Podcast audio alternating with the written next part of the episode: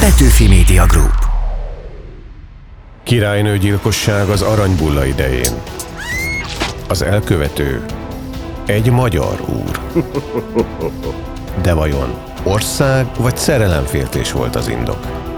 Egy bordal, A férfi lelkedet egy földre feltevít. egy legendás ária,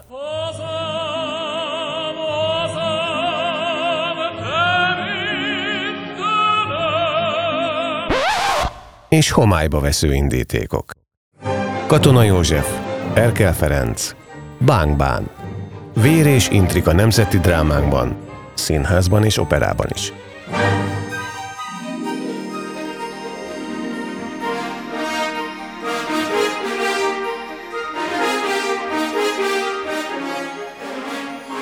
Vannak megkerülhetetlen művészeti alkotások, amelyek meghatározzák gondolkodásunkat, akár a magas művészet, akár a popkultúra felől érkeznek. Ahelyett, hogy poros klasszikusként tekintenénk rájuk, vendégeinkkel igyekszünk friss szemmel megnézni, mitől élvezetesek, szerethetőek, mit adhatnak nekünk ma, vagy miért boldogulunk velük nehezen. Ez az egyetemes alapművekről felsőfokon. Seres Gerda vagyok. A Bánkbán a legjobb magyar dráma, Shakespeare-i léptékű alkotás, állítják sokan, miközben már az egyébként méltató tanulmányában Arany János is számos hibát rótt fel Katona Józsefnek. Miért veselkedik neki mégis minden korszak, hogy létrehozza a saját átiratát a drámát illetően épp úgy, mint Erkel Ferenc operáját tekintve? És ha olyan remek, akkor miért kell folyton átdolgozni? Ezeket a kérdéseket is átvesszük három vendégünkkel, akiket szeretettel köszöntök a stúdióban. Vigyánszki Attila rendező, a Nemzeti Színház főigazgatója, aki a Bánkbán szenvedélyes újrarendezője. Attila, hányszor állítottad színpadra? kétszer a prózai változatot, négyszer az operát, és most készülök ebben az évadban újra a prózai változatot megcsinálni. Szabó Borbála író, aki magyarról fordította magyarra Katona József drámáját. Bori, mit jelent az, hogy Pách millióm? A Pach Millium az csak egy ilyen mókás felkiáltás, amit ma már, ma már alig értünk. Nem is tudom, hogy minek fordítottam, most reméltem, hogy nem kérdezel rá, de hogy egy olyasmi, ami érdekes módon több katonadrámában is ilyen ejha értelemben elhangzik. Keselyák Gergely karmester, aki számos színrevitelben vezényelte Erkel Ferenc operáját. Gergő felmerült már benned, hogy saját átdolgozást készíts? Bennem nem, de már kapacitáltak rá, de én nemet mondtam. Én annyira jónak tartom a nádasdit, nem érzem úgy, hogy elavult, és nem érzem úgy, hogy valami újat kéne. Tehát szerintem nem kell kényszeresen újra dolgozni, én nem érzek ilyet benne. Szerintem arra szükség volt, de nyilván erről majd még hosszabban beszélünk. Igen, ezt is kifejtjük. Bánkbán, mitől egyetemes, miért mindannyiunké? Erről beszélgetünk a következő órában. A 12 éves fiam megkérdezi tőlem, hogy miért érdemes elolvasni, azon túl, hogy kötelező, mit feleljek neki. A 12 évesen még ne olvassa, mert az úgy nehéz lesz. Ne olvassa 12 évesen, bele kell érni, meg kell érteni, vagy meg kell érni a, ahhoz, hogy az ember végig tudjon menni rajta. Az összes olyan kérdést, problémát, amin itt vajudunk, amivel foglalkozunk Európa közepén, magyarként a történelmünk folyamán az összes lényegi kérdést fölveti, mindegyik ö, kapcsán érvényes kérdéseket tesz föl, és ö, nagyon jó újra gondolni a saját ö, korunkat ezen a mű, ezen mű keresztül. Szóval mindezt úgy csinálja, hogy nem didaktikus mód sugal bármit is, hanem érzelmek, szenvedélyek, féltékenység, gyűlölet, irigység, tehát azok az alapérzések, amelyek jól működtetnek egy színdarabot, amelyek működtetik például a Shakespeare darabokat is. Bori, mikor nincs korán? Elolvastatni?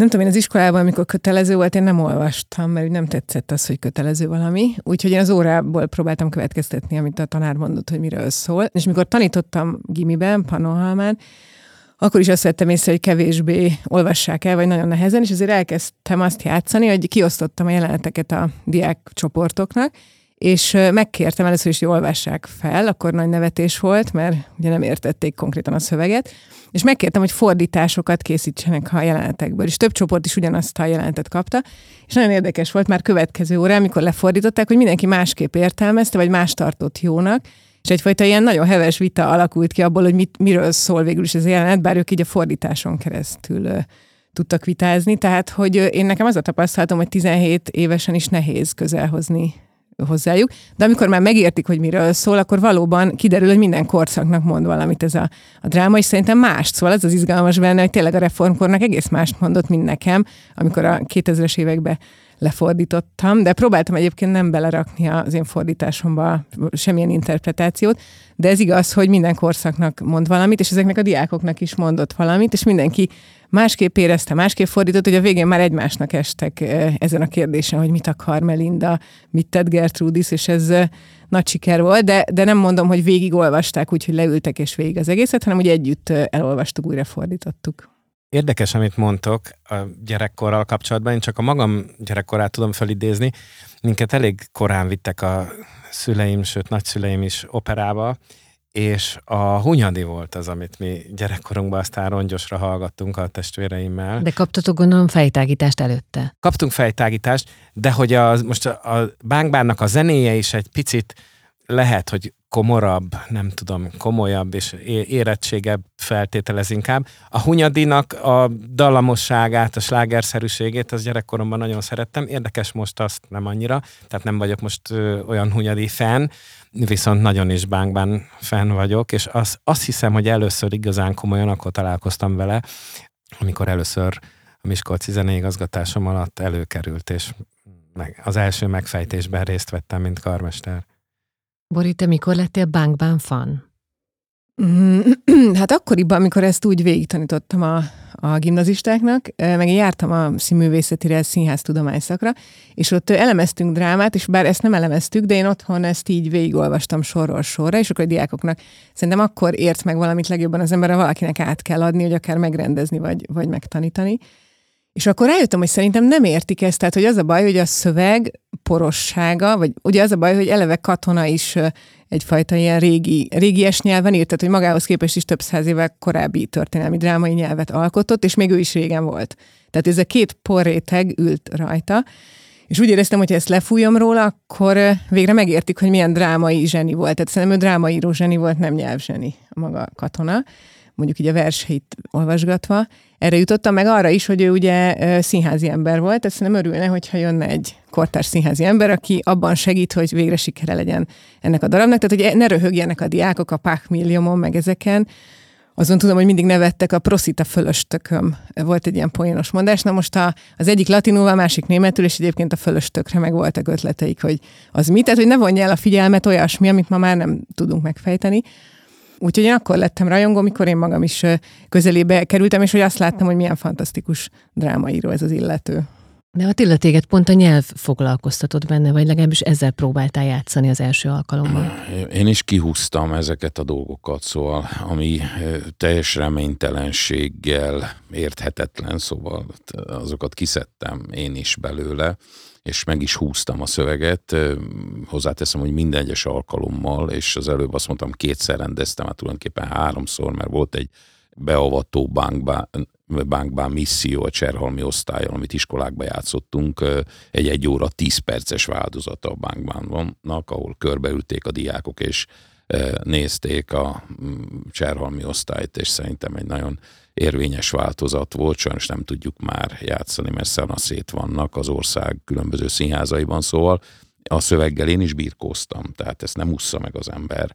És és megfordult bennem, ugye ilyesnek is van egy változata. Tehát megfordul az emberben, hogy, hogy lépjen egyet, vagy lépjen kettőt, lépjen a ma felé, de aztán valahogy ö, beleszerelmesedik, vagy legalábbis velem így volt, velünk így volt. Megszokom azokat a mondatokat, megszokom ö, azt a ritmusképletet, mert ezen mondatok mögött azért ritmusképletek vannak, és utána úgy érzem, hogy, ö, és hát nekem ez a tapasztalásom mondjuk a Nemzet is, ami volt az utolsó a ö, kamaratermünkben, hogy a diákok jönnek, és, és egy kisebb döccenő után egyszer csak már nem érdekli őket, elviszi őket a színház, mármint a szöveg nehézkessége. Megértik, megérzik a konfliktust, ad egy külön hangulatot, egy külön mélységet, egy külön történelmi dimenziót, hogy, hogy van egy ilyen régies szöveg. De azért te is játszottál vele, mert ha jól értem, ott abban voltak modern részletek is, ahogy haladtunk előre a történetben. A második, tehát ez a kamaratermi rendezésemet én úgy kezdem, hogy bankban interpretációkat sejtetek föl. Tehát van egy negyed óra, amikor háromféle bankban előadás indul el tulajdonképpen. Egy olyan előadás, amilyet most mondjuk trendi volna csinálni, egy olyan előadás, amelyik veretes és lefúrt lábú színészekkel működik, és utána elindul az én saját bankbánom. Tehát, és abban sok minden belefér, Falkó slágere, és belefér mai rep, és nem tudom, ez 15 percig tart az előadásba, és akkor nagyjából a királynőnek a gesztusára ez az egész leáll, és elindulok kvázi a normális történettel, a normális szöveggel végig, azzal, hogy persze átkötések a mába, átkötések a, az operába például, mert azt is csináljuk, azok folyamatosan vannak végig, hisz dialógust folytatunk a mával, hisz mából szólaltatjuk meg a ma indulatai vezérelnek akkor, amikor eh, eljátszuk ezt a darabot, és van benne Beatles szám, és nem tudom én, tehát min- minden, de azért Penderecki dominál, Penderecki zenéje van az egésznek a mélyén, elementáris, totális nagy zene, meg Gubai Dulina. Szóval ö, eh, megfelelő zenéket kerestem ahhoz, hogy ezt a, ezt a szöveget elbírják ezek a zenék, és méltóan kiegészítsék. Ez nagyon érdekes, hogy ezt mondod, hogy, hogy több stílusban indul el, mert a 2011-es Bagó Bertalan rendezés, aminek én írtam, vagy amire csináltam ezt a fordítást Kecskeméten, ő is így indítja. Tehát nyilván ezzel van egy nagy problémánk, hogy milyen stílusban rendezzünk bánkbánt, és az úgy kezdődik, hogy a ilyen klasszikus, hogy Tiborz bejön a nyakában egy fél bárányjal, tehát mindenki azokban a jelmezekben, amit így régről mondjuk egy ilyen Sinkovics Imre főszereplésével játszott előadásban. Látunk, és, és az operából is van egy részlet, és akkor ilyen recsegős az egész, meg úgy nem érti a közönség, hogy mi ez, tehát semmit nem lehet érteni. Legrosszabb értetetlen mondatokkal van tele, és akkor egyszer csak így vált a, a, az egész, és ugyanez van, hogy megjelenik a valódi díszlet, ami egy ilyen babaházszerű díszlet, amitől nagyon gyors lett az előadás tempója, és akkor elkezdődik a mi bánkbánunk. Szóval egyébként még ehhez kapcsolódva, hogy én nem nem az a célom, hogy ez legyen már az új bankbán, hanem hogy, hogy ezáltal jussunk el az igazihoz. Tehát akik ezt végig, ezek a diákok, akik ezt így végig fordították, ők már értik. És mondjuk, hogyha megnéznek egy előadást, tehát ez nem egy ilyen véleménykülönbség tulajdonképpen, hanem valami híd ahhoz, hogy a, az igazit is értsék. Az operában annak ellenére, hogy bajóslatú, vagy valahogy így nevezted a zenét, az segít közelebb kerülni a történethez? Hát nekem mindenképpen. De akkor nyúljunk oda-vissza, hogy miért kell átírni, hogyha opera, ugye nem is, nem is az, hogy nádasdéknak miért kellett, hanem hogy erkeléknek miért kellett. Ugye szerintem azt tegyük ki az asztalra, mint tényt, hogy hogy nyilván egy drámát nem lehet az elejétől végéig megzenésíteni, mert akkor, mikor akkor vagy 5 órás lesz, vagy 6 órás az előadás, vagy pedig nem marad hely a nyitánynak, a kórusnak, a táncbetétnek, stb. stb meg nem lehet úgy érteni az énekelt szöveget, mint a, mint a beszélt szöveget, tehát nyilván ismételgetni kell, és ez, ez az operának sajátosság, vagy a műfai sajátosság, hogy egy mondatot többször is elénekel az énekes. Tehát a szöveghez mindenképpen hozzá kell nyúlni, de mondjuk ez még esetleg lehetne csak egy húzás. De hogyha tovább megyünk, és már egyszer megbomlott az egység, akkor azt kell látni, hogy ugye a zenei kifejező erő máshova helyezi a csúcspontokat. Egy nagy együttes, ahol énekel 120 fős kórus, meg 8 szólista, az ha akarom, ha nem, az egy csúcspont lesz. Tehát érdemes a csúcspontokat a köré szervezni. Két csúcspont egymás után nem jó, akkor ott közötte kell valami pihenő legyen. Tehát érdemes a, a jelenetek sorrendjét, ha már egyszer megborítottuk, akkor a zene, zene dráma és a zene dramaturgia lüktetésének megfelelően szervezni. És ez az, ami szerintem Erkelnek még nem igazán sikerült annyira jól, mint aztán később Nádasdinak. Nagyon sokan nem értenek velem egyet, azt itt úgy korrekt, ha most olyan zenész képviselő társam nincs, aki ezzel nem ért egyet, de itt képviselem akkor az ő véleményét is, hogy nem szabad hozzányúlni. Nekem az a, az a véleményem, hogy abban a korban még szabad hozzányúlni, hiszen Erkel azt a fajta belkánt operát nézte meg Olaszországba, és hozta el hozzánk, és honosította meg Magyarországon, amiben ez még teljesen napi gyakorlat volt. És ő, ezek olyan kompozíciós attitűddel íródtak, hogy ebbe igenis beleraktak egy másik áriát, jó esetben ugyanannak a szerzőnek másik operájából részletet. Jött egy kidobták. énekesnő, aki virtuózabb volt, akkor született neki egy I- ária. igen, igen, igen. Tehát ez, ezzel nem gondolnám, hogy a szerzőnek bármi, már mint Erkelnek bármi ellenvetése len- lenne, és aztán valahol a Verdi életműben fordul ez át oda, hogy egyre kőbevésettebb a drámai része a dolognak, és egyre mi- minél inkább bele van kódolva a dráma a zenedrámai szerkesztésbe, annál kevésbé illik ö, hozzányúlni, és akkor eljutunk oda, hogy a 20. századra Puccininál már, és, és Bartóknál meg nem lehet hozzányúlni, mert ott már, a, ott már a szerkezetet, és elképzelhető, hogy számunkra beláthatatlan dolgot idézünk el, tehát a tipikus esettel kihúzunk egy, egy gyufát, és összedől a gyufa vár, mert valami nem úgy stimmel arányaiban. Én annyival egészíteném ki, hogy engem két karmester befolyásolt, mert én kétféleképpen rendeztem meg. Egyrészt azt a bizonyos kolozsvári változatot rendeztem, és Kocsár Balázs ösztökélésére, unszolására, hogy csináljuk Ez azt egy a bővebb kvázi- változat, ez, ez egy bővebb, eredeti, hosszabb, és én abban nagyon beleszerettem, főleg a kettősökbe, a bánkban, Melinda kettősökről mindig azt mondom, hogy ilyen nincs, ez csoda, ez, ez és bármeddig elhallgatnám, és bőven belefeledkeztem rendezőként. És Mondjuk pont, neked az előadások hossza az egyébként is egy gyenge pontod.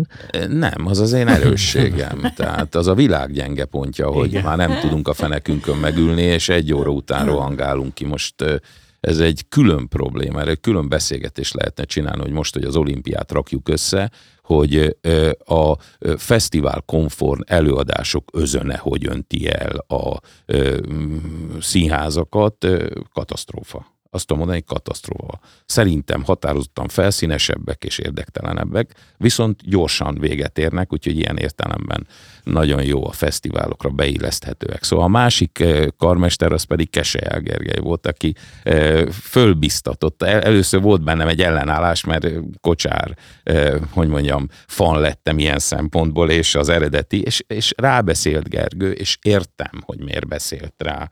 Tehát egy lélegzetvétellel végig lehet vezényelni, mondta nekem. Ő fölemeli, mint a Toszkánál a karmesteri pálcát, és a legvégén teszi le. És Erre így emlékszel? Igen. igen, igen, igen, mert megfogott, megfogott, mert egy komoly ér volt, mert néha rám a gondolati érvek nem hatnak úgy, mint amikor érzelemből látom egy művész embernek a rajongását. És megcsináltuk úgy az utolsó változat, amit rendeztem a Kóperával közösen, ami most is létezik, és visszük talán ö, Veronába Remélem. össze, reméljük visszük, igen, a Veronai Operaházba. Szóval az a nádasdi féle változat, és annak egy másik fajta igazsága van. Nem egy ilyen belefeledkezős, hanem egy ilyen tökéletes műigazság, vagy egy tökéletes súroló műigazsága. Az úgy össze lett rakva, úgy meg lett formálva. Amúgy meg attól féltem, hogy ugye én katonát szerettem volna minél inkább látni a műben. Na most Nádasdiék visszatértek a katona szövegéhez, katonával cseréltek ki, erre is Gergő hívta fel a figyelmet, figyelmemet, és végignéztem valóban sorról sorra az egészet. De én rendezésben sok mindent beleraktam a Kolozsvári változatba, a, a darabból nem kell nekem ahhoz szöveg, hogy bizonyos történeteket, bizonyos szálat, az Izi- Izidóra vonalat, ami úgy amúgy teljességgel hiányzik az operából, is bele tudtam rakni, vagy a ö, Otto Biberak gyilkosságot például. De ezt bele tudtam rakni a nádasdi variánsba is, és ha most valaki megkérdezni tőlem, hogy melyiket szeretném még egyszer megrendezni, akkor inkább a nádasdit, ezt kell, hogy mondjam. De most ugrottunk egyet, Gergő, minket is meggyőzöl erről? Meg, hogy értsük, miről van szó, meséld már el, hogy mi ez az átírás, mikor Igen, igen. Igazán én nem akarok senkit meggyőzni semmiről, tehát hogy, hogy én annak nagyon örülök, hogy Attilát meggyőztem, és, és én nagyon szerettem azt az együttműködést, vagy együtt dolgozást, és az, a végeredményét is. El tudom mondani, hogy én miért szeretem jobban a nádas diverziót, és, és ö, háromszor futottam neki, hogy, hogy ö, zenei vezetőként bánkbánt mm, van alkalmam dirigálni, és mind a háromszor nagyon lelkiismeretesen újra és újra átnéztem a, az úgynevezett ős verziót, és megnéztem, hogy bele tudnék-e szeretni. Én már így maradok, hogy nem tudok beleszeretni, és elmondom, hogy miért. Az, ős, az úgynevezett ősverzió, de ugye ott is nagyon sok minden van, hogy ki mit tart ősverziónak, de hívjuk így egy kalap alatt, az ősverziókban nagyon sok minden például lezárul, lehet, hogy régen tapsoltak, ma inkább nem tapsolnak, de azért vége van, ketten beletapsolnak, tovább megy, szóval, hogy, hogy sokkal nekem zötyögősebb zeneileg a folyamat, míg valóban a Toszkával szoktam párhuzamba állítani, hogy ez a két darab, ami bizonyos szempontból az egész repertoárban a kedvencem, mert az ember este hétkor bemegy, beint, és az tízig, amíg vége van a darabnak, addig úgy minden következik az előzményből. Tehát nincs appelláta, hogy ezután az a hang kell, hogy jöjjön. És ez, ez mondom, ez annyira ritka, még a nagy zseniknél is, hogy szerintem ez a Nádasdi féle bánkbán, és a Toszka. Tehát ennyire sodró nekem, ez a kettő van összesen. Mit csináltak Nádasdiek? Cseréltek jeleneteket, jelenetek sorrendjeit, pontosan azért, hogy sodróbb legyen, hogy úgy legyen vége egy nagy együttesel az első felvonásnak, ahogy, ahogy egy az ő korukban egy nagy romantikus, mert ugye abban igaza van Kocsár Balázsnak, aki, aki a, had, had képviselje, mint az ő véleményét is, az enyém ellenében, hogy, hogy ugye a, a belkántó korszakot idézi meg Erkel. Igen, de egy olyan romantikus, hazafias romantikus, nem tudom én mi van rajta, ami nekem az erősebb, és ezért nekem ez inkább egy romantikus opera. Noha valóban zeneileg ezen lehet vitatkozni, hogy ez inkább egy belkánt opera lenne. És tehát ezt a, ezt a romantikus vonalat, amit a hangszerelés szerintem alátámaszt, ezt erősítik Nádasdiék, plusz a, én készséggel elhiszem, hogy a, az eredeti bánkbánban, hogy mondjam, finomabbak a figurák. Fontosabb biberák például. Nádasdiék nagyon leegyszerűsítették egy, egy ilyen udvari hogy kell szépen mondani, intrikusnak bajkeverő. a, a bajkeverő, igen. Sokkal eklatánsabb a szembeállása, tehát hogy a, a Petúr viszont erősebb, és ment a Nádasdiban, és ettől van egy ellenpólus. Na most az operában, mint műfajban a nagyobb becsetvonások érthetőbbé teszik a dolgot. Szóval annyi mindenre kell figyelni a nézőnek, hogy segít az egész mű befogadásába, ha lehet tudni, hogy vannak a békétlenek, vannak a bánkpártiak, és van, így is van három pólus, tehát az éppen elég, tehát hogy még van egy kicsit magának biberáknak is azért van élete, meg azért Petúr sem annyira olyan, értem, hogy ez egy cizelláltabb és finomabb dolog, de az operában pont az, a, hogy baltával kell faragni, és akkor, akkor, akkor lesz érthető és hatásos, és ezt tudták Nádasdiek. Uri? Én az operához hozzászólnék, mert nagyon szeretem a, a Bánkbán operát, és rengeteget hallgattam, mikor gyesen voltam az első gyerekem egy ilyen bezártság érzésben, minden nap négyszer meghallgattam a, körülbelül a bánkbánt, ami már Réti, Réti József énekel, az melyik fel? Hát baj, nem biztos, hogy a Nádasdi. A Nádasdi féle, igen, igen, csak hogy melyik szereposztás, de ez fantasztikus volt. És én ugye akkor már ismertem a Jól a Bánkbán drámát, és én az az igazság, hogy nagyon megszerettem a Bánkbán operát, de rengeteg kritikai észrevételem volt vele kapcsolatban, ennek ellenére teljesen így beivódott. És most nemrég a beszélgetés előtt megnéztük a K.L. Csaba féle filmet, a gyerekeimmel, és hát ők mondták, hát ez borzalmas a darabhoz képest. Tehát ugye őket már beizítottam a darabra. és hát, hogy valóban azok voltak, így visszagondolva, hogy hogy mik a problémáim, tehát hogy nagyon szimpla, amit most végül is valamennyire válaszoltál, hogy, egy, hogy így baltával kell faragni, míg a drámaíró az nem tudom, kiskéssel farigcsál. De például a Bánk Melinda jelenet, amikor már ugye megtörtént a, a baj, vagy igen, mindenképp megtörtént valamilyen módon, akkor a, nekem az nagyon tetszik, hogy a drámában a jelenetnek az első mondata, hogy azt mondja a Bánk hazudt.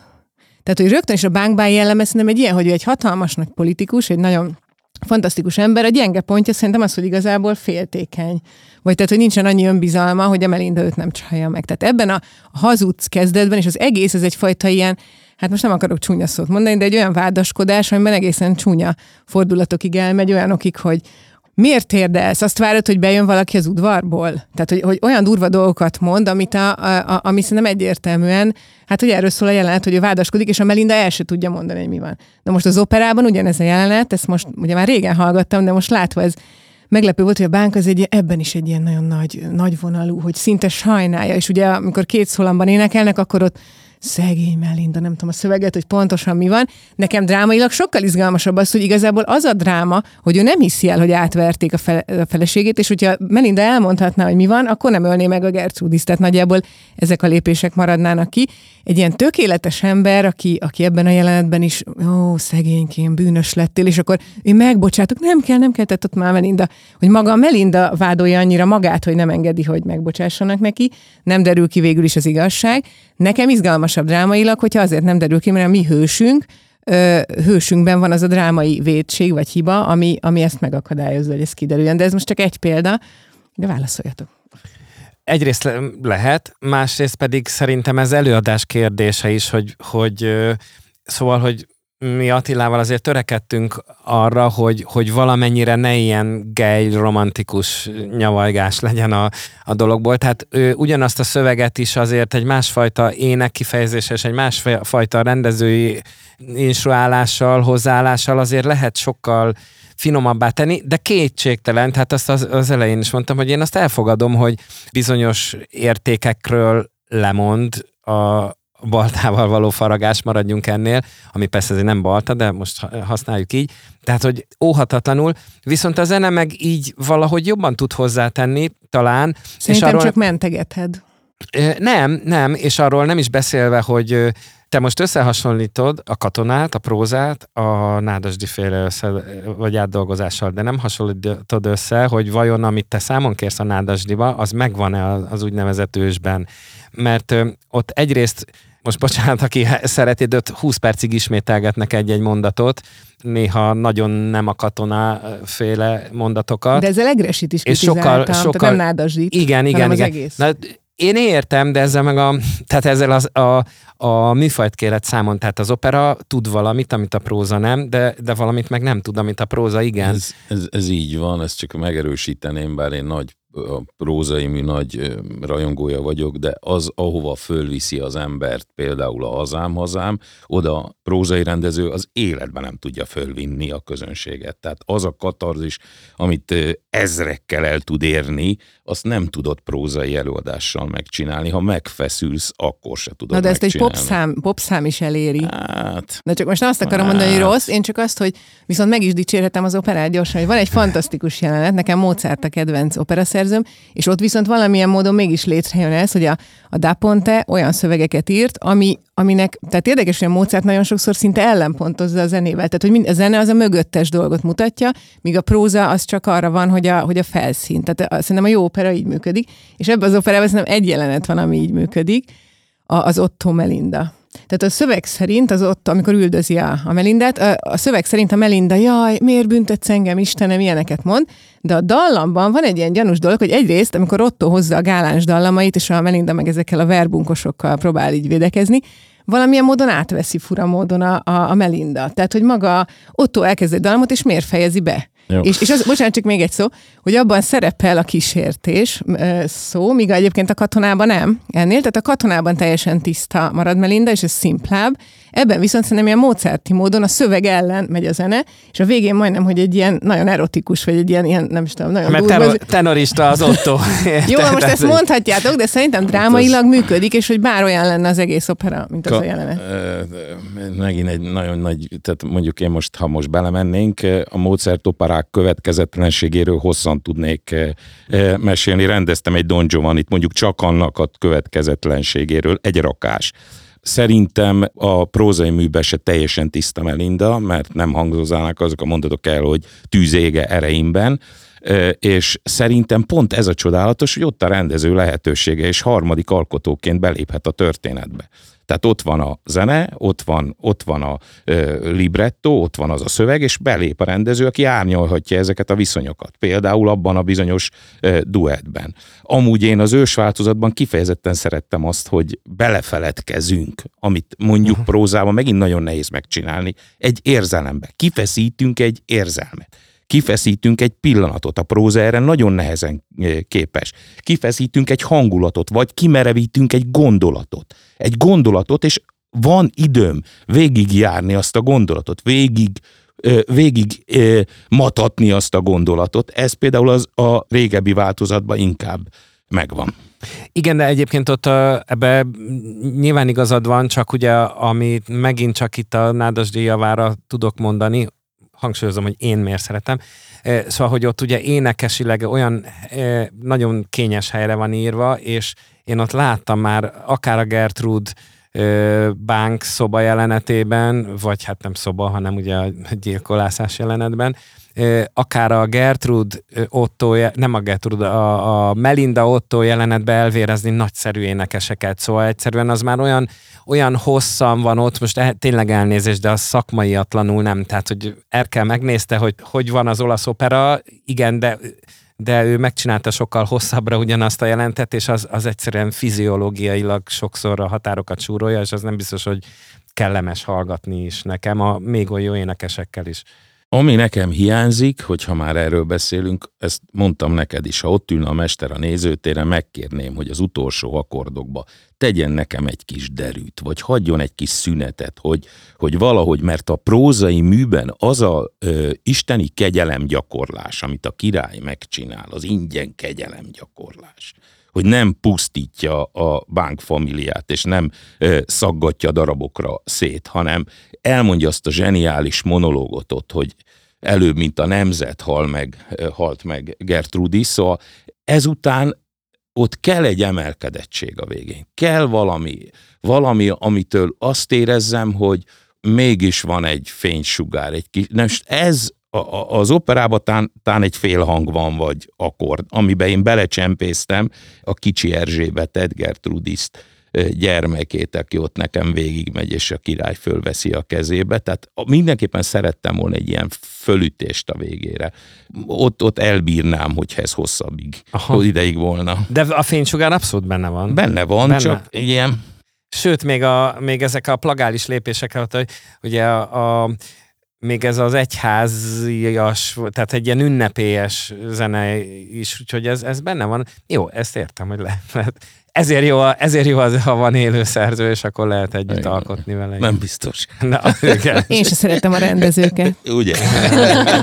Mindig mondják, hogy Mondja az, az élő, hogy az szerző, élő szerző olyan rossz, én pedig az élő rendezőkkel. Nem tudok kibékülni. Hát rendezzél. De Bori, te írta, írta, rendezte. Igen. Átvariáltad egészen, mert hogy te előre vetted pont az ötödik felvonást, tehát az Endre hazatérését, ezt a kegyelem, nem kegyelem pillanatot. Nem, én nem nyúltam az egészhez, hanem én nagy tisztelettel és minden hibájával együtt úgy, ahogy van, lefordítottam. Ezt a Bagó Bertalan rendező döntött úgy, hogy az kerüljön előre, úgyhogy ez teljesen az ő ő döntése, de egyébként, amit neked átküldtem, az a baj, hogy annyira lusta vagyok ilyen filológiai dolgokban, hogy már sokszor mondták, hogy rendezzem sajtó alá az egész szöveget, és hogy az, a régi mellett menjen párhuzamosan, és akkor minden rendező úgy vagdossa, hogy akarja. Csak az a baj, hogy nem csináltam meg, erre a Nádasdi Ádám bevágott elém, és akkor ő neki meg most megjelent, egyébként az ő óráján együtt kezdtük el a fordítást, és ő még Jambusban, ezt Attila, te említetted, hogy a, hogy a ritmus nagyon fontos, és igaza is volt, vagy hát én értettem az igazát, de mondtam, hogy én elkezdem prózába, tanár úr elkezdi Jambusba, és meglátjuk, és akkor ő kapitulált. Mert az első rész után valahogy azt mondta, hogy annyira nehéz kötődni a Jambushoz is, úgyhogy élővé tenni a szöveget, hogy valamiért ő akkor azt nem folytatta, és szerintem végül ő is prózában adta ki ezt a fordítását, úgyhogy felül kell bírálnom, hogy miért vagyok én ilyen lusta, hogy nem, nem rendezek sajtó alá semmit, de hogy én eredetileg megírtam, vagy lefordítottam az összes felvonást. Gergő, most említetted az olasz operát, ez magyar vagy magyaros, vagy nyomokban magyar? Mert ugye a Bartók Kodály értelemben ez egyáltalán nem magyar zene, ez az Erkel. Én ezzel nem, törőd, nem törődöm. Szerintem ez egy csodálatos opera. És nyilván ez, ez egy opera, nekem egy romantikus opera, nem törődve azzal, hogy elvileg egy romantikakor előtti ö, ihletésű, de mégis ö, annyiban tovább vitte Erkel, hogy, hogy ő előre nézett. Szóval nekem ez inkább egy, egy közép vagy késői Verdire ö, hasonlít ö, zeneileg, sőt a Toszkára, ami meg ugye a századforduló. Én szerintem ez egy nemzetközileg is fontos opera, és azért örülök, hogyha el tudjuk vinni Olaszországba, mert nagyon hiszek abba, hogy ez akkor is érdekes lehet valakinek, hogyha nem ismeri a mi történelmünket, ha hidegen hagyja a mi történelmünk, hogyha, de ehhez szerintem nem kell magyarnak lenni, hogy e, e, szeressük ezt az operát. De Nem- eddig nem nem, árt, tűnt. vagy nem, de Tehát hogy- nem, nem volt sehol. Nem, valahogy igen, illetve hát ezt mondtam Szilveszternek, Okovács Szilveszternek, hogy hát én sajnálom, de hát szóval sajnálom, hogy, hogy New Yorkba a úgynevezett ős verziót vittük el, a, az is Most az Attila én bűnöm, ö, ö, rendezése, amit én nagyon szeretek, de nekem azt mondta Szilveszter, hogy Attila úgy rendezte meg, hogy, hogy azt mondta, hogy abban a, tehát abban a kontextusban, azokban a díszletekben, jelmezekben el lehet játszani később, ha úgy dönt az operaház, a Nádasdi verziót is, nyilván egy át, átgondolással. Szerintem az egyébként, én azt is nagyon szerettem képileg, azt a rendezést, úgyhogy nem, nem érzem úgy, hogy ne lehetne tényleg abba az operaházi rendezésbe is nádas verziót játszani, meg nagyon szeretem képileg is en, a, ennek a, a mm, közösen létrehozott produkciónak a, a világát. Szerintem külföldön, aki mm, olvassa a szöveget, nem érti a magyart, meg ha németül énekelnénk, azt, azt nem gondolom, hogy németül kéne, mert ugye német is volt, vagy talán az eredeti német volt, vagy nagyon közel együttén írták meg a két szöveget. Szerintem a nádas diverzió az hat, az oda ver egy olasz embert is. A, ezek a melódiák, ezek a harmóniák, ezek a sodró drámai, zenekari effektusok, ezek az énekelnivalók, a Hazám, Hazám Ária, de a csodálatos duettek, a, a Tiborci jelenete, a Tiszapart, mint, mint kolorit, mint, mint a romantikus operának a kelléke. Szóval, Ami hogy- nincsen hogy- a drámában. Igen, az is egy jelenet, nem? az igen, igen. De gondolom ez úgy működik, hogy az opera szerző akar írni egy áriát, mert Igen. meghal a Melin, de ha rágyújtják a házat, akkor az úgy nehezebb, mint hogyha a folyónak rohan. Hát eh, igen, igen. Tehát ezek a, a szerintem azt tudomásul kell venni, hogy a, az opera, az előbb Attila nagyon kedvesen mondta, hogy, hogy ugye biz- bizonyos dolgot tud, amit nem tud a próza, de én meg aláhúzom, ami a mondatom másik fele volt, hogy bizonyos dolgokat nem tud, amit a próza tud, de hogy az élet az ilyen, szóval nem lehet egyszerre mindent akarni, és nem azért, mert ne legyünk maximalisták. Orbán György volt a zeneszerzés tanárom a Zeneakadémián, és fantasztikusat mondott, azóta az egyik ilyen sorvezetőm, hogy az emberi agynak, most értsd a nézőnek, az időegység alatti befogadó képessége az limitált. És egyébként Mozartot hozta föl példának, hogy nézzük meg, hogy amikor Mozart azt akarja, hogy a szövegre koncentráljunk, akkor gyakorlatilag nem tesz információt a zenébe, tehát recitatívot ér, ír akkordokat, ami nem információ, csak éppen föntartja a stílust, tehát hogy nem beszélünk, hanem éneklünk, és akkor a, a közönség tud a szövegre koncentrálni. Amikor azt akarja, hogy a közönség a, zenére figyeljen, akkor a zenekarba oda teszi azokat a kommenteket, amiről itt már beszéltünk, akkor viszont ismételget mondjuk egy mondatot egy árián keresztül. Mert az első mondatnál a néző mm, majdnem megérti, a másodiknál megérti, a harmad, harmadiknál megnyugszik, hogy jó, most egy darabig ezt a mondatot fogom hallani, és onnantól a zenére figyel. Szóval ez valahogy azt hiszem kicsiben, nagyba és még nagyobba is így van, hogy a műfajban is így van, hogy ha azt akarnánk, hogy mindazt a finomságot, amit próza tud, azt tudja a zene is, az, az, nem, az nem létezik. Tehát akkor nem tudnánk odafigyelni, akkor olyan bonyolultságú művek jönnének létre, amitől a közönség elfordulna. Bocsánat, de hogyha közönséget akarjuk kiszolgálni, akkor nagyon, nagyon rossz úton járunk. Nem, Már a közön, értem, nem hogy- bocs, bocs, e- e- de itt muszáj, azért ne haragudj, csak ez nekem nagyon érzékeny pont. Tehát szerintem az egész 20. század itt van el szúrva nagyon rondán, hogy ne, a kiszolgálás és az, hogy hozzá kommunikálunk, az egy nagyon nagy különbség. És a, az egész 20. század arról szólt, hogy a szerzők nem akartak kommunikálni a nézőkkel vagy hallgatókkal. Szerintem ezt nem szabad elfelejteni, hogy kommunikálok, az azt is jelenti, hogy közben figyelem, hogy akinek beszélek, az érti-e, és ha nem érti azért akkor mégiscsak valahogy próbálok nem kiszolgálni, de hát én nekem az a hivatásom, hogy ő neki egy üzenetet átadjak lehetőleg föntről. Hogyha ha olyan esperantot beszélek, amit ő nem beszél, akkor nem fogom átadni az üzenetet. Lehet, hogy tök jó az az üzenet. Ezzel teljesen egyetértek egyébként. Én csak azt akarom mondani, hogy szerintem van olyan opera, mint mondjuk a Don Giovanni vagy a Cosi fan tutte, ami, ami nem melodramatikus. Tehát, hogy annyira rétegzettek a drámailag is a figurák, azért, mert a Mozart mögé tette azt, amit a Da Ponte megírt a ház elejét. Ezzel Attila hogy, hogy előbb, például, igen. hogy, hogy, ö, hogy például, hogy ott van két pár, akik keresztbe kipróbálják viccből, hogy ha, mi lenne, ha ők lennének szerelmesek, és zeneileg ők a szerelmesek. és aztán visszarendeződik, és ezt egy happy endnek nevezzük, miközben a zene elárulta nekünk, hogy nem ez a happy end, hogy az igazság az a másik. Na és én ezt hiányolom a bánkbámból, és szerintem melodráma lett belőle. Tehát, hogy a politikuma elveszett az operában az eredeti drámának, ami nekem talán a legizgalmasabb volt, és ez nyilván ezért egy nagyon személyes nézőpont. Nekem a békétlen jelenetek, ahogy a bánkbán politizál a darabban a békétlenekkel, hogy teljesen egy ilyen racionális nemzetközi politikai hangon szólal meg, míg nem, be nem gyanúsítja a feleségét, addig még alaptalanul, akkor hirtelen ő lesz a nagy magyar. Tehát nekem például ez egy nagyon érdekes dolog, hogy a személyes indulatainkat belerakjuk a politikába, akkor abból mi lesz? Lesz. És hogy mennyire vannak egyáltalán politikai gondolataink, vagy mennyire van ideológia, és mennyire inkább mindig a személy az, aki ebbe beleteszi magát. Tehát azt akarom mondani, hogy sajnos én Hát ezt a Tiszapart jelentet, ez tényleg úgy érzem, hogy ez, ez már olyan, mint egy brazil szappanopera, csak jobb a zene. Ezt elismerem. Én ott vitatkoznék, hogy a békétlenekkel, amikor kommunikál, ott igazán nagy magyar. Mert nagyobb győzelmet aradok, mint Endre arat, mondja mert akkor a hazának az kellett, hogy ne legyen felfordulás.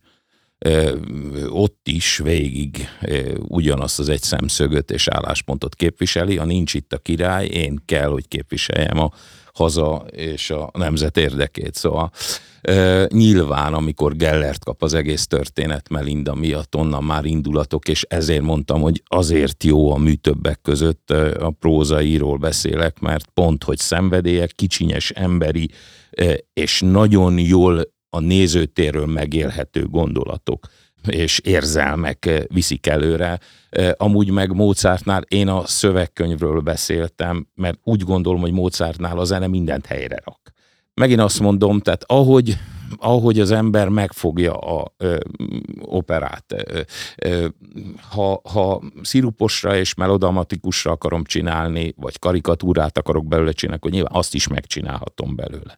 De nekem egy mély, nagy emberi tragédia, egy, egy, egy igazi, nagy nemzeti tragédia az, ami lejön és kijön belőle, és ezért izgalmas számomra ezerszer is, mert újra és újra élem ezt az egészet.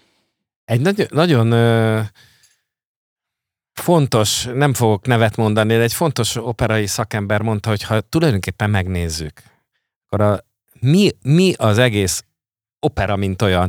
Mi más, ha nem egy óriási nagy gics. És akkor innen minden nyereség. És ha akarom, akkor van benne valami, persze. De egyébként mégiscsak az van, amit, amit Attila mondta, hogy egyszer csak egy olyan hatást tud elérni. Persze, most lehet, lehet azt is, hogy utáljuk a hatást, mert akkor egy popkoncert meg még nagyobbat tud, és ez, ez mindenkinek. Szóval a Tiszaparti jelenetnél az, hogy hogyan tud egy művész, eh, hogy, hogyan tudja Melindát játszó alkotó a tébolyt árnyalni. Hányféleképpen? Tehát ott az ismétlések egy végtelen lehetőséget biztosítanak arra, hogy, hogy azt a fajta a földtől mindjárt azzal a madárral, amelyik ottan trillázik, elrugaszkodom, már nem kapaszkodom a földhöz, már nincsenek, már nem vagyok. Már, már és a, a duettnél is az operában sem úgy olt fel Bánkbán a, a, a, szerintem, mert ott ő szembesül azzal, hogy ez a nő már nem, nem az a nő.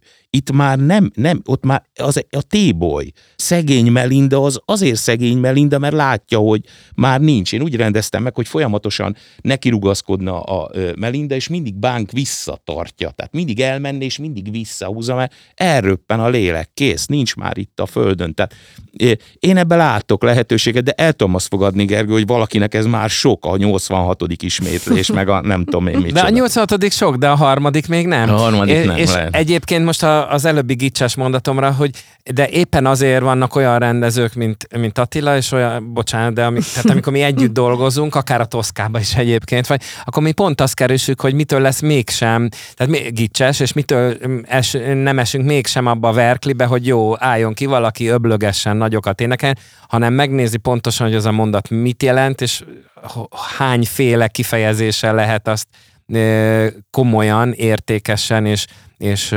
mélyrehatóan mondani. Igen, de ugye én írói szempontból nézem ezt, és én írtam már opera librettót, a Dinnyes Dani Párkák című meseoperája, az nagyon rossz lett részemről, Mert szembenéztem az, hogy én teljesen író vagyok, tehát én olyan vagyok, már bocsánat, mint Katona József, hogy, hogy én tényleg mindent akarok uralni, amikor írok, aztán vagy sikerül, vagy nem, de hogy, a, hogy szerintem egy jó librettó író az olyan, mint a Da Ponte, és amiből kevés van, mondjuk a Wagner, ha jól tudom, magának írta a librettokat, tehát ő így érezte magát, de, de hogy nagyon nehéz annyira együtt dolgozni, hogy én csak földobjam azt a labdát, de csak egy pár vonást mutassak meg, és a színezzek ki a zeneszerző. Tehát nem alkalmas teljesen ez a bánkbán opera librettónak, vagy hogy itt nagyon nagy gond van a szöveggel. Tehát én nyilván ebből a szempontból nézem, és amúgy annyira imádom, hogy végig zokogtam most is a bánkbán operát, illetve nagyon szeretem, csak érdekes volt, hogy a gyerekek, ma most tényleg ezen ennyire, de hát itt a hiba, meg ott a hiba, és nem tudom, gyerekek, szeretem, mert én annyiszor hallottam, és annyira gyönyörű.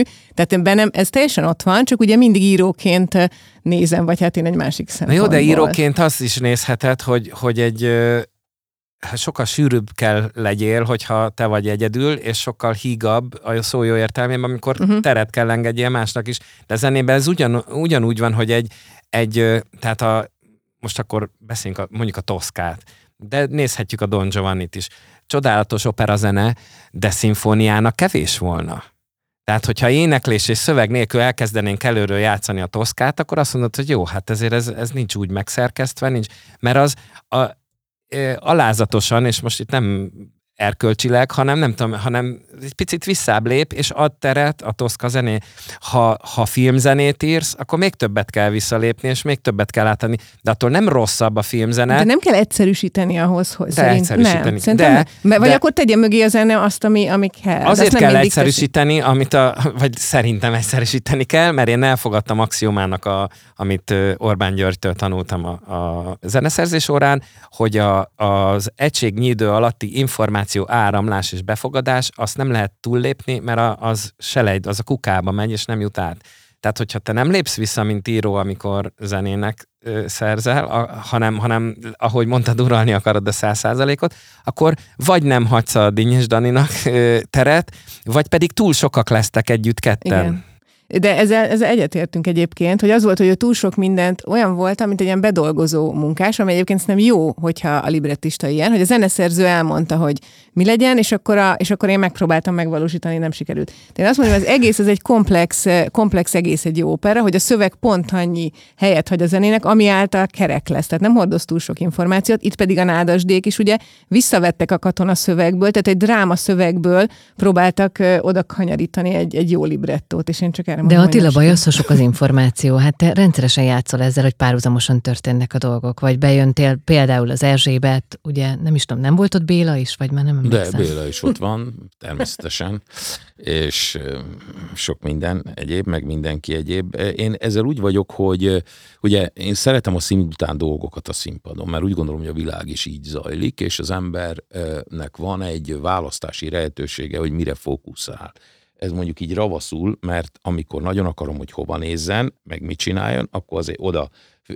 terelem a figyelmet. De nagyon gyakran csinálom azt, vannak olyan előadásaim, három nővér, ahol ha akarná, se tudná befogadni a néző, mert ö, ö, széles térbe játszhatom, közelület ültetem a nézőt, tehát nem tudja befogadni az egész teret. Muszáj szelektálni, és muszáj ránézni a, ö, ö, egy bizonyos pontra, és mindegy vagy a Rokko és fivérei például, ahol szimultán történnek dolgok, de azért összehozom, összehozom. Én nem félek a sok információtól. Az a tapasztalásom, hogy a néző eligazodik, ha akar. Persze vesztek is nézőt néha, pont ezekre az előadásokra jönnek kevesebben, és sokkal többen jönnek az egyszerűen megfogalmazott történetmesélési módomra, de, de én nem félnék attól. Én nekem az a bajom, ha azt mondod, hogy a 20. században nem kommunikáltak, valóban én is úgy gondolom, hogy a 20. század zenéinek, szövegeinek nagy része a mutatvány, önmagát gerjesztő, önmagát hergelő történet, és ezért fog kihulni, és nem akarok most neveket mondani, akik már kihultak, nagy zeneszerzőknek tartottuk még 30 évvel ezelőtt, vagy 40 évvel ezelőtt, és nincsenek már sehol, és nem is fogják előadni, és így fognak sorba kihulni sokan fájó módon, mert a lényegről feledkeznek meg, arról, hogy én a közönségre hatni akarok, én kommunikálni akarok, én meg akarom őket fogni a kezüket, vezetni akarom valahova. Ha, ha elkezdenek ilyen mesterséges ö, ö, hegyeket, várakat fölépíteni, és akkor túl sok a hatás. Én nem félnék Mozartnál, vagy nem tudom én a hatás mennyiségtől, mert szerintem rendben van. Azt mondjátok meg, hogy az baj, ha nem tudok szimpatizálni például a bánkbánnal. Most gondoltok bele, van itt egy, mondjuk, mint férfi, most nem is mint államférfi. Kihallgat egy beszélgetést. Nyilvánvaló, hogy erőszakosan próbálják a feleségét elcsábítani. Meghallgatja, jó, hát Melinda mondja, hogy nem, nem, és azt gondolja, hogy oké, okay, hát akkor ezt az asszony kézben tartja, én most itt tovább bujkálok, és nem vágom De ezt most a képen. prózai darabra mondod? Igen. Hát akkor válaszolok. Ö, szóval, hogy neked nem szimpatikus bánk. Hát, vagy legalábbis nem ilyennek képzelem el, mondjuk szétcsaphatna. Ja, de Don Van Giovanni egy- szimpatikus egyébként. Nekem ő nagyon, és ő minden nő. De, de az, hogy van egy ilyen elszólás a drámában, hogy, hogy mikor meséli, az Otto ellen védekezik Melinda, és akkor egyszer csak szóba hozza a férjét, ami egy jó húzás ilyen helyzetben, és mi, midőn kezem megkérte térdenemre, hogy ott csak az operát tudom kívülről, és hogy, hogy, hogy a- de a drámában mond egy olyan mondatot, hogy szép se volt, igen. Tehát egyrészt nem nézett ki jól, öregebb, sokkal idősebb Melindánál, de szerintem olyan tényleg dupla annyi idős körülbelül. És emiatt a bánkbánban szerintem, tehát neki ez a gyenge pontja, hogy amit Attila mondott, hogy egy nagyon nagy politikus szerintem, de valahogy ez a gyenge pontja, hogy nem egészen biztos abban, hogy a 19 éves vagy nagyon fiatalka Melinda, az, az, az, az tényleg ott nem fog -e valamit ellen elkövetni, tehát hogy férfiként nem elég magabiztos, miközben politikusként tökéletes. És hogy eh, hát emiatt nekem sem szim- szimpatikus, de hogy, hogy drámai hősként pedig tényleg egy nagyon nagy bukása az övé. Nyilván jobban vennék ki magát, hogyha azonnal tisztázhatná a félreértést Melinda, mert ugye van egy jelenet, hogy betoppan a, hogy megy az udvarlás, és akkor a bánk betoppan karddal, majd valahogy elbizonytalanodik, és visszamegy. És ezt egyébként a Vörös Martin, amikor nézte, akkor írta a kritikába, hogy színész elfelejtette a szövegét, mert hogy itt betoppant, és ott még nem kellett volna jönni, tehát hogy egyszerűen dramaturgiailag érződik, hogy, hogy ez nagyon fura, hogy azt várja a katona, és ez jellemző rá, a nézőtől, hogy egész végig az ő fejében legyen, és összes szereplő érzését fejbe tartsa, és amikor ott kiúrik a bánk, akkor ő benne az legyen, miközben a néző csak így már belefeledkezett a jelentbe, és így nézi, hogy, hogy mi van. Tehát, hogy nőként persze nem egy ilyen félrevágyunk. De most, ha már Vörös Martit mondtad, egyébként ő is ezt írta, hogy a legkevésbé sikerült bánk karaktere. Ja, tehát a Vörös Mart is tévedhet, szóval szerintem. Attól, hogy jól ír. Attól, miközben zseniális eh, költő, szóval eh, eh, nekem Bánk természetesen szimpatikus, eh, és nem ez a lényeg. Tehát én agyon csaphatok mindenkit, aki kerülgeti a feleségemet. Nem ez a lényeg. A lényeg az, hogy megbizonyosodjam arról, hogy ő mindeneken túl hű. Ez a lényeg. És ez a különbség a Meráni udvar gondolkodási módja, a királynő gondolkodási módja, és a bánk féle gondolkodási mód között. A királynő azt mondja, jó, hatszor leestél az utolsó nagy párbeszédükben, nevetünk rajta, ha nem kell föl esetleg, akkor mm, ná, nem nevetünk, és mi történik? Jó, hát egyik megcsalt, másik megcsalt. Bánknak a, a földi istene Melinda. A tisztaság maga. A férfi ember egy normális férfi ember mindig maga elé helyezi a nőt, a feleségét. Én a világ piszkában matatok itten a feleségem, ő az, az ott van az oltárnál. És nekem muszáj tudnom azt, hogy ő mindeneken túl hű hozzám. Nem érdekes, hogy ki udvarról. Hát azt agyoncsapom, azt is agyoncsapom. De már nem is fogom agyoncsapni, ha tudom, hogy ő feltétel nélkül hű. Akkor már nem érdekes, akkor egy pondró, aki ott mászkál, és próbál nyúlkálni az asszony felé. És bánknak muszáj megbizonyosodni, és nem tud megbizonyosodni, mert mikor eljön az a pillanat, amikor már tisztázhatná a dolgot, már ott tébolyult Melinda.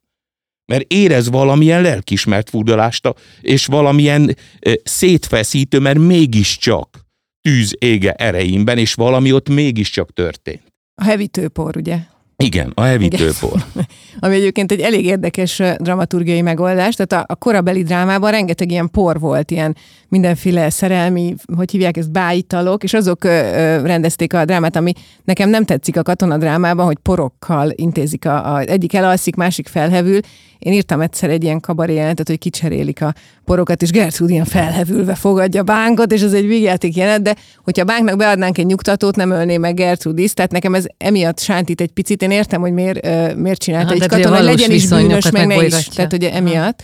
De egyébként nőként meg ez egy kicsit Én mondjuk, ha Melindának képzelem magam, akkor én ezzel nem értek egyet, az, hogy, hogy összeházasodunk, és akkor a férjemnek én vagyok az Isten, én nem szeretnék az férjem istene lenni, de, de lehet, hogy Melinda szeretne, csak aztán ő ott marad ugye az udvarban, 19 évesen, elég nagy szívás, míg a bánk, akár egy mai férfi reggel elmegy dolgozni, sőt sok, sok időre elmegy dolgozni, tevékenykedik, és ő pedig tapasztalatlanul kicsit ügyefogyott ezekben a, a flörtös ebben a világban, és ott hagyja. Tehát, hogy akár én lehet, hogy úgy érezném, hogy, hogy elment a férjem, és engem nem védelmez. Tehát le, és azon kívül nem adja meg az esélyt abban a jelentben, ahol még Melinda a prózában nem, bolond, nem bolondult meg, nem várja meg, hogy elmondja, hogy mi volt. Csak azt szeretném mondani, hogy banknak el kellett mennie, mert Gertrudis küldte el országjárásra. Én tudom, persze. Tehát e, e, szóval nem biztos, hogy egy önálló döntés eredményeként ment el, Persze. de elfogadom, ezt is elfogadom. Minden nőnek szíve joga akarni istenének lenni egy férfinek, vagy sem. Tehát ö, én ilyen értelemben is konzervatív vagyok. I- igen, hát hogy egyrészt, másrészt meg, amit előbb Bori mondott, hogy a, tehát te valami reál drámát képzelsz el, 20, 21. századi reál drámát, és azt gondolom, hogy akár, hát az opera mindenképpen, tehát az, hogy a, ne legyen hős a bánkbán, és a tenor, tenorista olyan kicsit olyan, nem tudom, negatív hős legyen, vagy Ezt eh, nem lehet. valami, ezt nem lehet. De ha jól gondolom, azért ennél katona is egy romantikusabb korban alkotott, ahol ikonokat fogalmazott meg, tehát nem, nem föltétlenül, lehet, hogy te most nem, nem azt szeretnéd, hogy a férjed úgy nézzen föl rá, mint ahogy Attila néz föl rá, bár szerintem azért, bár azért szerintem a legtöbb nő szeretné ma is így, de, de mindegy, azért, hogy a, nem tudom én, hogy a tipikus férj, vagy a, vagy a, a az ikonikus férj fölnéz a, az asszonyra, azért az így van ma is, és, és az akkor meg szerintem inkább a, a, az ilyen ikonikus típusokat zenésítette, énekelte, vagy, vagy, vagy prózában eh, énekelte meg, versben énekelte ez, csak meg. egy mondatot, ez kulcs dolog, amit mondasz, Gergő, mert nem lehet függetleníteni a művet attól a kortól, amiben született. Tehát amikor átírják ö, például neves írók a ö, tartüföt, és átteszik a mába például, vagy, vagy rendező barátaim átrakják, akkor, akkor hazugság tömkelek jön előre. Én, én a szín, di, diákjaimmal foglalkozom, és megkérdeztem, hogy ha apád azt mondaná, hogy nem ahhoz mész férhez, hanem ehhez a valakihoz me- mész férhez, akkor mit csinálnál? Ott hagynám apámot. És elmennék, és kaszagnék egyet. Na de ha ez 200 évvel ezelőtt történt, egy másik viszonyrendszerben. Tehát nagyon komolyan meg kell gondolni azt, hogy nem sérül-e az a viszonyrendszer, és természetesen nagyon a saját korában kell kezelni, például a porok története miatt is a művet, miközben természetesen át lehet kötni a mába, meg bármit lehet csinálni. Szerintem a kettő együtt igaz, hogy természetesen annak a kornak a rendszerében kell értelmezni, de a remek művek azért remekek, ahogy te is mondtad az elején, hogy mert minden kort megszólítanak, és szerintem ebben az a döbbenet ebben a bánkban drámában, hogy annyira mának is szól, és modernül is nagyon olvasható. Például a rengeteg humor van benne, amit ugye mondjuk a reformkori előadásban nyilván nem domborítottak ki, de a Tiborcs bánk jelenet az egy ilyen klasszikus, egymás mellett elbeszélős jelenet, ahol tulajdonképpen röhöghetünk azon, hogy a Tiborcot, hogy hát nagyon szegények vagyunk, nekem meg a Melinda. És akkor mondja, mondja mind a kettő, és akkor a, elkezd a Tiborcs már így rátenni, akkor lopok, elmegyek. Na, persze, menjél lopni a Melinda meg.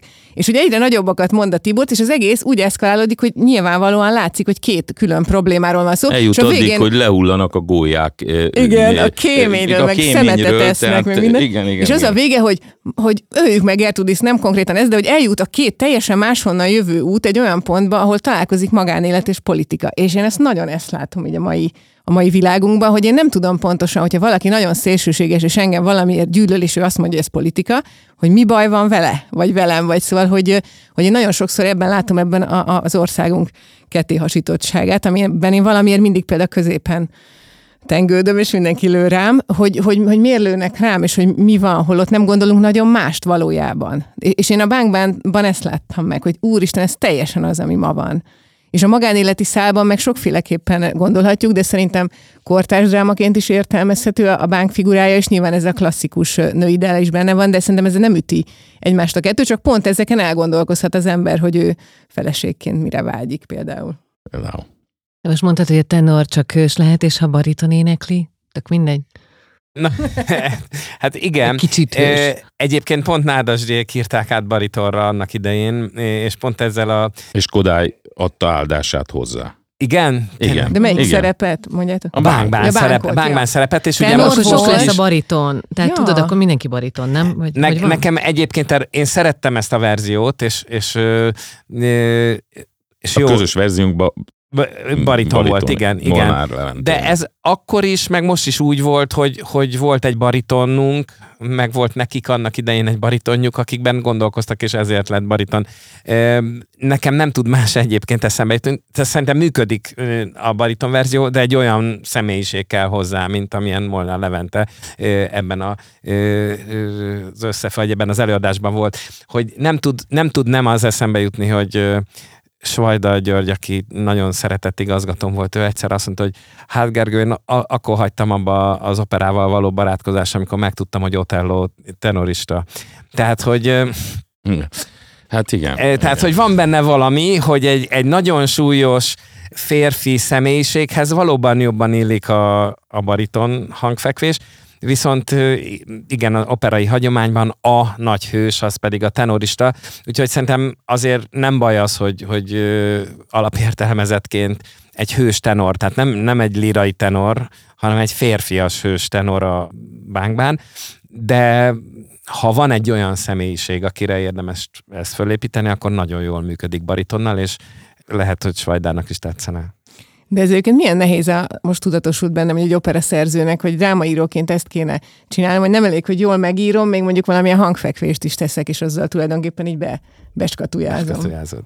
Hú, de jó, hogy nem opera szerző lettem. Látod? Ez jó végszó.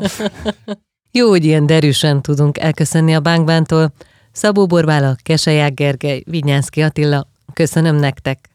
A podcast elkészítésében segítségemre voltak Péceli Dóra, Csali Anna Mária, Rédl Ádám, Vapler Klaudia, Szemők Bálint és Horváth Gergely. Iratkozzatok fel a Magyar Kultúra Podcastok csatornára, és hallgassátok az ott található többi kulturális tartalmainkat is. Petőfi Media Group.